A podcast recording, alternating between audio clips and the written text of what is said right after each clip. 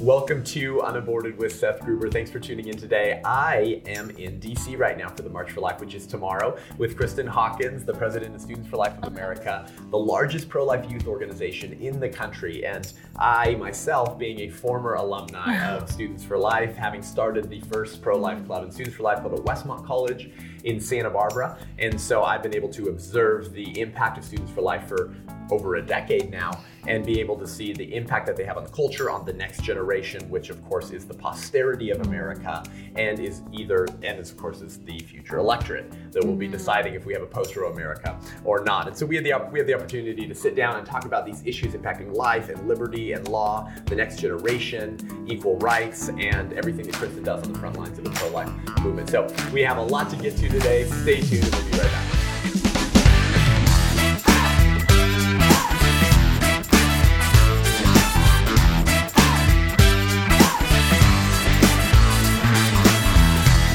So, Kristen, thanks so much for joining me today. It's Thanks for great to have you on. Um, I mean, I've benefited so much from Students for Life of America, of course. Uh, Casey uh, Vroman or Tesor- Tesoro being one of your West Coast regional coordinators in 2010, 2011, uh, which who I worked with initially, and, uh, and and that was amazing being able to have her on campus and and Students for Life poured in so much into me, helping me uh, become the pro life speaker and advocate that I am today. So thanks for all that you do. I want you to share a little bit with my guests on how you got into the movement because I find those stories so fascinating because we are such a minority of the American public, those who mm, are actually in full-time pro-life advocacy. Wow, we, We are wow, a like, what rare career. breed. Exactly. So I, I want to know just a little bit. Give us a crash course, a bird's eye view Sure. about what what broke your heart and won your heart for life and led you to start Students for Life. That's a great question. What broke your heart? Um, no, uh, I started kind of getting involved in the pro-life movement when I was 15. Uh, I was I had to have a senior research project Yeah, yeah. and volunteer hours. It was 100 volunteer hours, and I wanted to graduate early. And so I was like, oh, I to graduate early next year, I got to do my, my senior research project now. yeah, yeah. And a woman at my church was a part-time accountant at a pregnancy resource center. So she was like, "Hey, why don't you come out?" I mean, she was like, you know, free slave labor, you know. and so I was like, "Sure, like Wow. women's center sounds great." Yeah, it was a pregnancy resource center, um, and she wasn't there for like the first two days because she was part time. So the women's center were like, "Oh my gosh, yeah, you're the intern!" Like Wow. they were so excited to have me. I I was very lucky because. Um, the women at the center, you know, they were three decades older than me and more, were Right. so excited to have me Oh. and really poured a lot into me Right. to have me become a counselor at 15, which is kind of rare because a lot of pregnancy centers, like if a 15 year old comes, they they're in the back room. Right, right, and I right. did the supply room organizing. Sure. I taught them how to use clip art to do a newsletter. Like I did all that stuff too. Um, but they poured a lot into me and said, you know, we want you to actually counsel girls because, Mm. Wow. you know, let's try this approach. Like you're the same age and sometimes you're a little older than the girls. Um, and so it, so they trained me that summer. And so that was really Fit, you were 15. yeah, that was something that was, um, I mean, talking about breaking my heart, you know, that first day going home, I remember walking walking to uh, my car and just like, wow. Wow. Like, I was active in my church and we went Sunday morning, Sunday night, sometimes Wednesday. Those were the really boring nights. Sometimes Saturday night. Um, and so, like, we never really talked about abortion. Um, and I kind of, you know, thought, you know, I didn't like abortion. I wouldn't have abortion, but maybe, maybe Sure. it would be that parachute thing, Right. right? That one time get out of jail free card. So I, that's what really kind of broke my heart of this is happening and just that sense of like injustice that like this is happening, you know, abortions now, then it was even more. Now it's happening a hundred times every hour. And yet no one's talking about it. It's not in the nightly news. We don't see the broken bodies of the 2,300 people we abort and kill every day uh, with a lot of times taxpayer dollars. Right. So it, yeah, that was I, I wanted to graduate high school early because I had won a scholarship to space camp. Yes, I am a dork, and I wanted to go into aeronautical engineering. So I found a program through Penn State to like go into college early and you know get on track because I wanted to work at NASA. Yeah. Um, yeah, that all changed. I still graduated high school a year early, but then I graduated and went into That's political amazing. science. So So fast forward then, how did you start Students for Life America? How did that happen? How did that? How did those? Uh, Well, you know, that- in Washington D.C., it's yeah. I mean, Washington D.C. is a small town, um, and I was pro-life girl. uh, I started a pro life group in my high school after I went back to my Okay. senior slash junior year after the pregnancy resource center. So I was like, yeah, I can't like let that be the only thing I do. I got to keep talking about this. Um, so then I got involved in local politics because of my pro life uh, movement. Kind of step in, and so then I was like the youngest person there by like five decades. um, politics. I went to college. I started a pro life group, and I did some lobbying, and I didn't really know that there was like a very active pro life movement. I knew that there was National Right to Life. Right. I remember I have a picture of me, 15 year old Kristen, meeting Father Frank Pavone for the Oh, first time, wow. uh, which is No kind of cool because Father Frank's giving me an award tomorrow. Oh, and like I've gotten a lot like awards. I'm like I don't serve, but it's kind of cool because I'm like it's for the team. But Yeah. you were the one like yeah. Oh, I had a picture of Father Frank like, and I wasn't Catholic yet. I mean, I'm a convert to Catholicism now, but I had like this picture of this priest on my like dresser for like a decade or more. Wow. Um, so yeah, it was. It, I just kind of started getting more and and more involved, and because of this pro life conviction, I, I kind of thought like, well, I really want to serve full time in the pro life movement, but there's really like you gotta kind of money, you gotta kind of be old to be in the pro life. Like I'm gonna have to go make money, and I can start my own pregnancy center or maternity home. Yeah, but like, yeah, yeah. what else is there to do? Like I didn't really know that there was all all of these conservative think tanks, and I went to a very very very liberal college, which helped prepare me for the life. You know, God had a plan. Um, so I didn't have professors who were like, "Oh, there's this internship here. You should, you know, Google." Yeah. Um, you know, the Google was like this newer thing. um, so I'm dating myself. I shouldn't say it, but. Um, so yeah, so I got involved in the campaigns. Wow. So I worked for President Bush's 2004 reelection campaign. Okay. Um, and so I got offered an internship at National to Life, and I got offered an internship at the campaign. The campaign didn't pay, National Right to Life paid, but I decided to do the campaign. That was a really hard decision, but I'm really glad I did. Um, so I learned a lot about campaigning. That led me to Washington to work at the Republican National Committee. Uh, then I was like, oh, I want to go get my PhD because I, I, I need to go talk to kids and be on campuses. And then one day I'll have enough money to start my pregnancy center. Right. Uh, so I was like, I can't work at the, my, my advisor was like, you gotta get out of the job at the RNC. It's gonna kill your resume. No serious college is going to hire an academic who is this, you know, activist, crazy Yeah, yeah, activist. yeah. So I went into the government. I got, uh, um, it's a, considered like a political appointee position uh, at the Department of Health and Human Services. And when I was over there, about a year into my tenure over there, a friend of mine from the RNC called, who I worked with in the campaign, said, "Yeah, I just moved some kids." Uh, they run this group called like American Collegians for Life. They changed the name to Students for Life, and like they got this money, and they really want to go full time into the pro life movement. Wow. And I, and, you know, and of course I gave them your name. So Yeah, yeah, yeah. uh, and the rest is history. Wow. Uh, so yeah, no, it was it was total God thing Wow. of you know DC is a very small town, Right, and once you become like that pro life, you know, college I had the pro life mobile, and everyone Right. knew I was the pro life chick. Yeah. Um, in Washington, it was very clear, Hmm. uh, and so I got hooked up with uh, a very small group of kids who um, received a grant.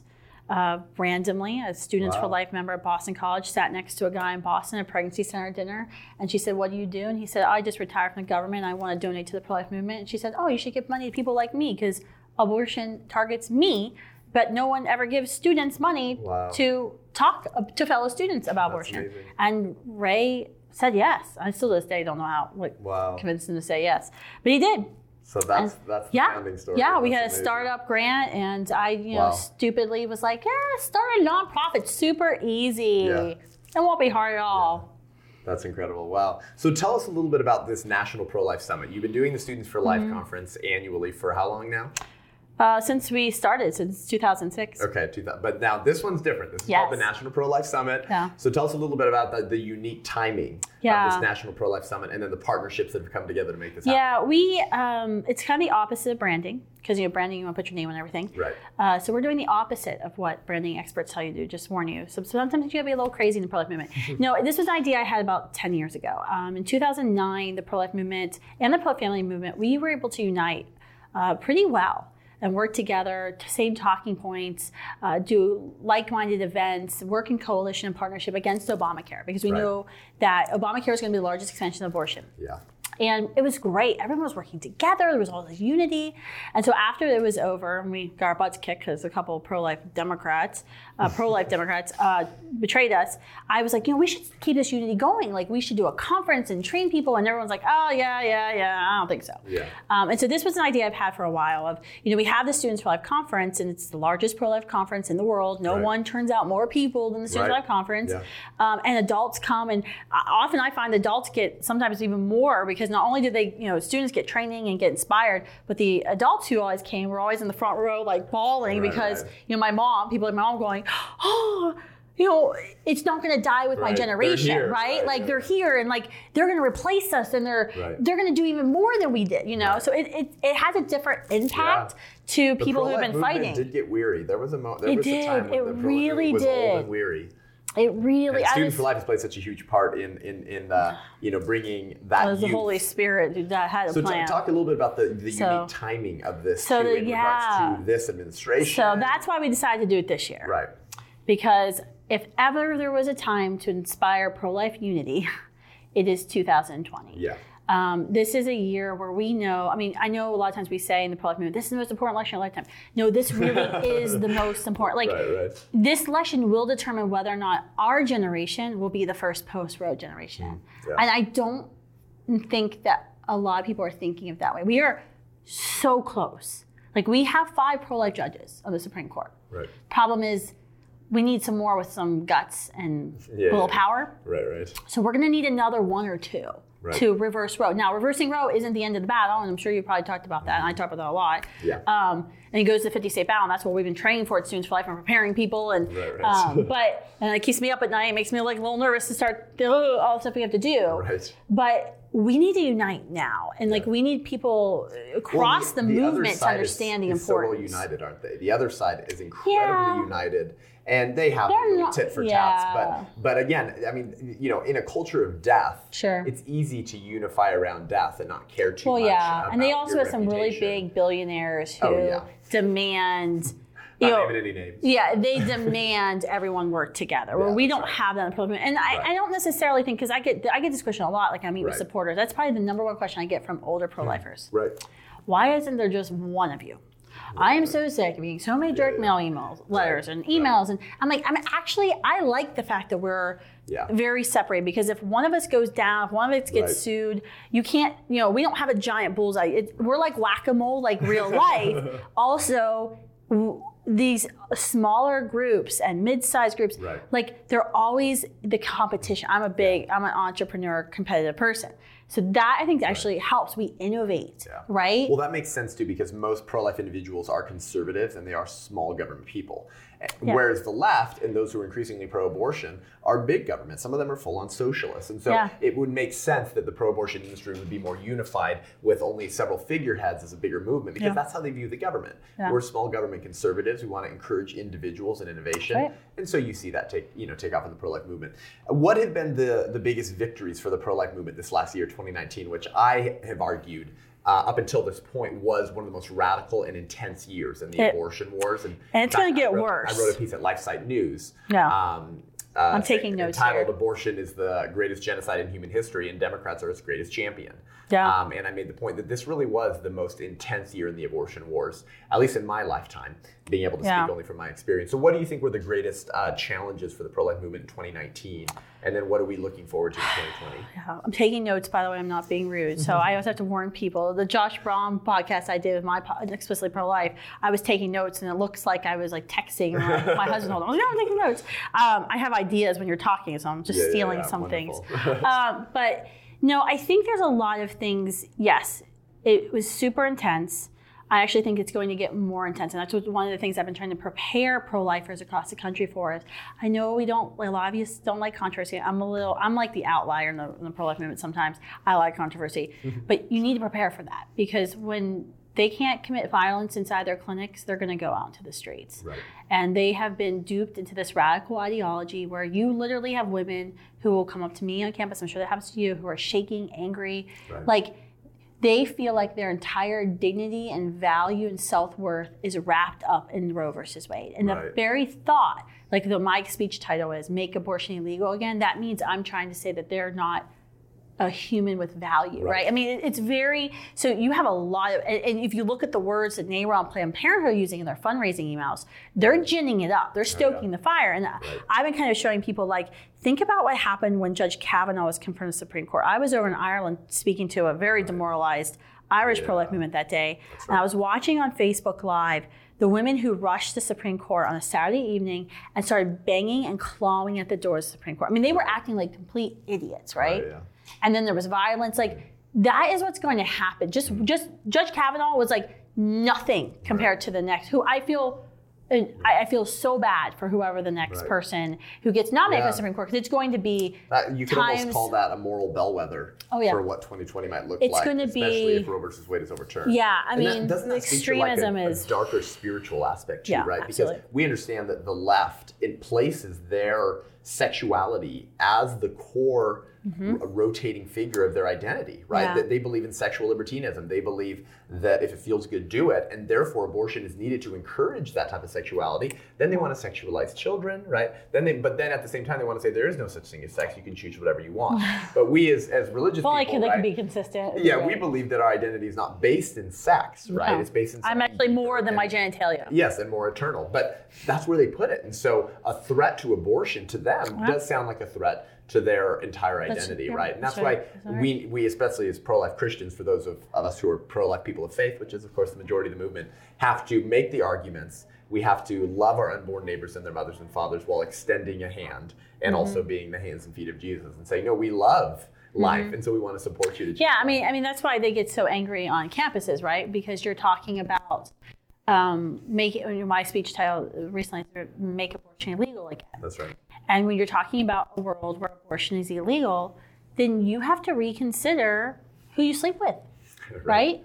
Because if you're not willing to maybe enter into an 18 year long relationship with another human being and raise another human person with that, that man or woman, then you shouldn't have sex with them. It's, it's actually ridiculously simple. Right. Um, but it's Yeah. really hard to hear because what you're saying is you're going to have to reevaluate your life choices.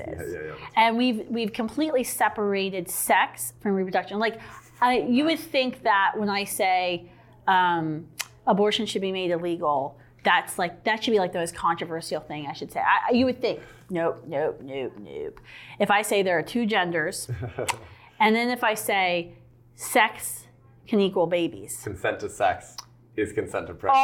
Oh, you want to see? One. Yeah, they lost it. They me when you said lose it. I'm like, no, when you consent to having sex, Right. you're consenting to the fact you might get pregnant. Right. Like, because it's simple biology. Like, it seems very simple to people, but it, it is a worldview Oh, yeah. shift. Well, and there's a huge Once contraception again, aspect oh, of that, right? We, well. we, we, we don't have time to get that. Kristen has a great episode on contraception, on the birth control pill, um, and and sort of Mm. Yeah. that whole aspect and conversation. Um, and so check out that on her podcast. Which is hard, I think, because like, especially for those of us who are raised in a Protestant church, there is no conversation about contraception. Oh, all, not it's when you get 14, if you start having bad cramps or PCOS, you go on contraception. That's it. And then when you, you know, after you get married, you decide to get pregnant, then you go off contraception. And there's not really a discussion of like, what is contraception? Right. Can artificial con- I'm talking about I'm talking about barrier methods, artificial hormonal contraceptives. Right. Can it be carcinogenic? How does it affect your brain? Right. Okay. Because you're not solving a problem. You're, You're masking yeah, it. medication band-aid on it. And then what are you changing in a relationship, right? So it's a Yeah. it's a yeah, if I could There's ethically clone myself, Right. I would do because it it oh, it's a it's a mind shift. And Yeah. you want to talk about shifting someone's worldview, you start talking about, hey, have you ever thought that maybe this this would be a problem? But yeah, And we're not, and it's not a Handmaid's Tale type of No. Mm-hmm. philosophy that we're advancing. We're saying, hey, listen, you're more than a pound of flesh. And you deserve more. You deserve someone who loves you and will commit themselves to you rather than treating you like a pound of flesh and then Mm-hmm. utilizing abortion as a tool of male exploitation and chauvinism so Mm-hmm. that they can treat you like a pound of flesh and separate sex from procreation. and it's so weird because everybody, you know, everybody wants happiness, and they'll say like happiness. They want to achieve happiness in their life, and it's like, well, what are the levels of happiness? Is that is having sex with random men?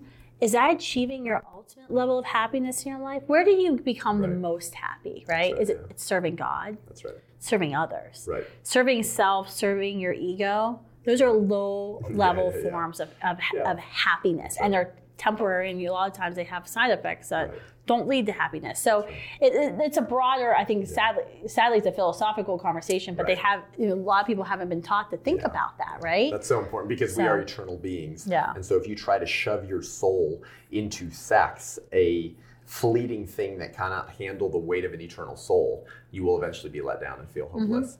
Um, there's so much more I want to ask you. With the sake of time, let's see if we have a time for a couple Sure. more before we uh, we send you off to go uh, equip and encourage more people. What does the future of campus outreach look like Mm. and and activism look like, given the changing political environment? Yeah. Um, there are threats, of course, but at the same time, under this pro-life administration, there's a lot of encouragement, Mm-hmm. um, knowing that certain types of expression that the left doesn't like has more protections now than it would have under an Obama administration or certainly a Hillary Clinton administration. So all these different aspects that that you Mm-hmm. Yeah. as Students for Life have to consider. What does the future of campus activism and outreach look like Mm. um, on, in a in a context that we have to be right because this is the posterity of America, this is the electorate, and our universities function sort of like cultural cr- crystal globes. They absolutely do. Yeah, I mean, So talk about yeah, I mean, politics, I believe, is downstream from culture, and who creates culture? Youth. And where who does Hollywood market to?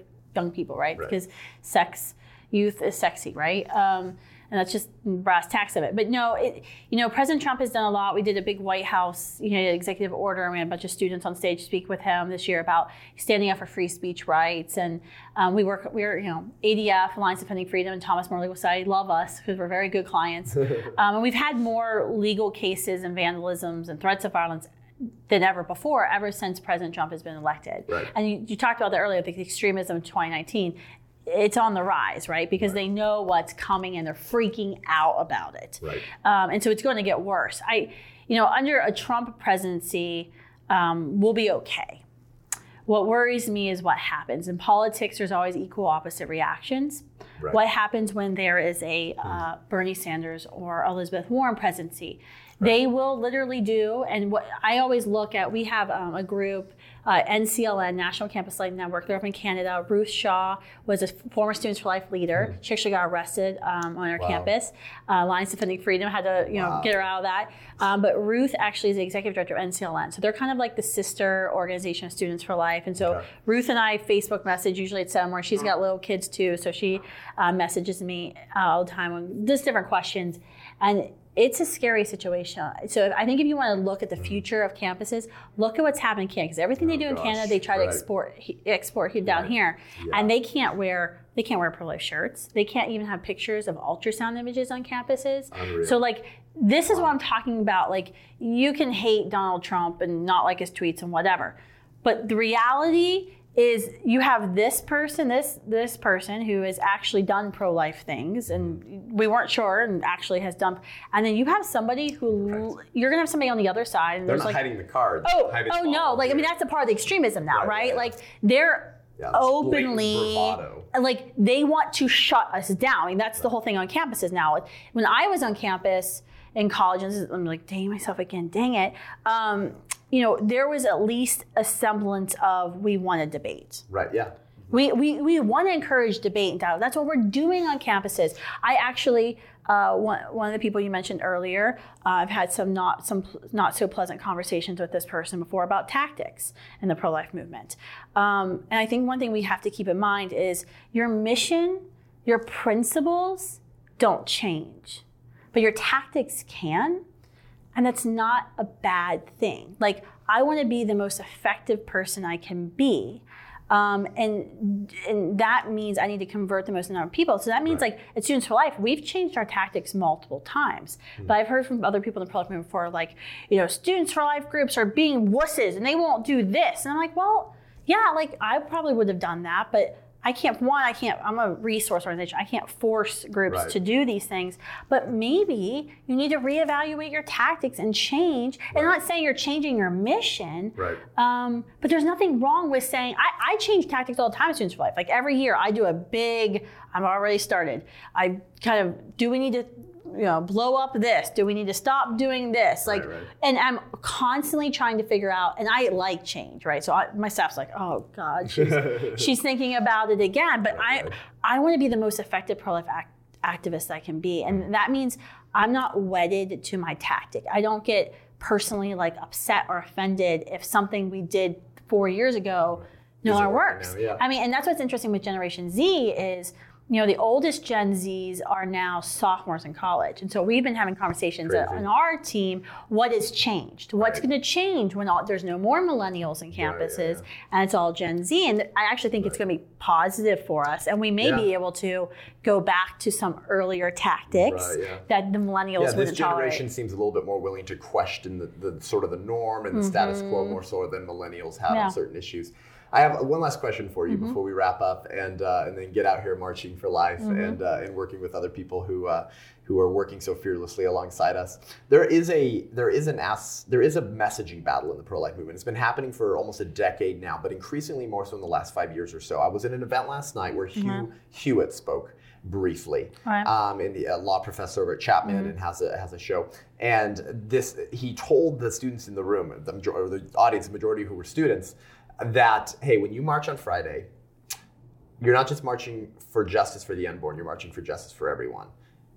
And he said, if you're pro-life, you can't just be pro-life for the unborn, you have to be pro-life for everyone, which opens us up to critiques from our ideological opponents that what it means to really be pro-life is to also be against all these other things. I thought he was a certain- conservative. Putting a certain right burden on the pro-life movement of solving other social ills, right? So there's this attempt to redefine what know, pro-life this all the time. means, and, uh, and and it concerns me. No, it's- because it used to mean we march for the unborn. Pro-life meant Mm-hmm. you were against the killing of humans in the womb, and while Christians might adopt a certain level of personal responsibility in their own life And we to should. protest other injustices, that doesn't mean that the operational objectives of the pro-life movement have to be broad and right. inclusive. So talk to that messaging. Yeah, I, I hear this a lot, and I think a lot of it is, you know, you're on campus and you're trying to win friends and influence others, right? And that's you're trying to build this movement, and you get these questions of like, well, you know, you should be more consistent, you should do this, you should do this, and so there's like this feeling of. Well, yeah, I, I, I guess I would. And if, if, if my Students for Life group, my Right to Life group, would just take a stance against the death penalty and take a stance on human trafficking and take a stance on uh, climate change and all this, we could reach across the aisle and like we can make friends with liberals and, Right. and pro aborts and bring them in. Right. Sounds like a good idea, right? Because we want to convert, like that's our goal. Guess what? I've tried this before. They're still going to hate you uh, Yep. at the end of the day, you can be a liberal on every single issue, dye your hair pink, use the F word every other sentence, right? You can be as cool, you can be secular, you can be whatever. As long as you're anti abortion, they're going to hate you. Right. You can't. You're not. They're never going to bridge that. Right. And I and I think so many. And and, and the, challenge with the student pro life movement is, you know, the, you're, you're this is your first time in leadership, and so you don't actually have the benefit of doing this for 20 some years like me. I'm like, okay, you want me to tell you every single campus group who's tried this, and then the Right. group dies because what happens is the and we've seen this. Uh, a group will say, oh, Kristen, we're gonna we're gonna be the social justice club now. We're still totally pro life. We're totally anti abortion, Right. but we're gonna talk about this, this, this, this, and then literally we'll have like 15 things. I'm like, okay, well, Right. good luck What does trying. that look like, right? He, Well, yeah. try to find 15 people, right, right, right. okay, who can agree with you on all 15 points, okay? Um, especially like if you're talking about death penalty.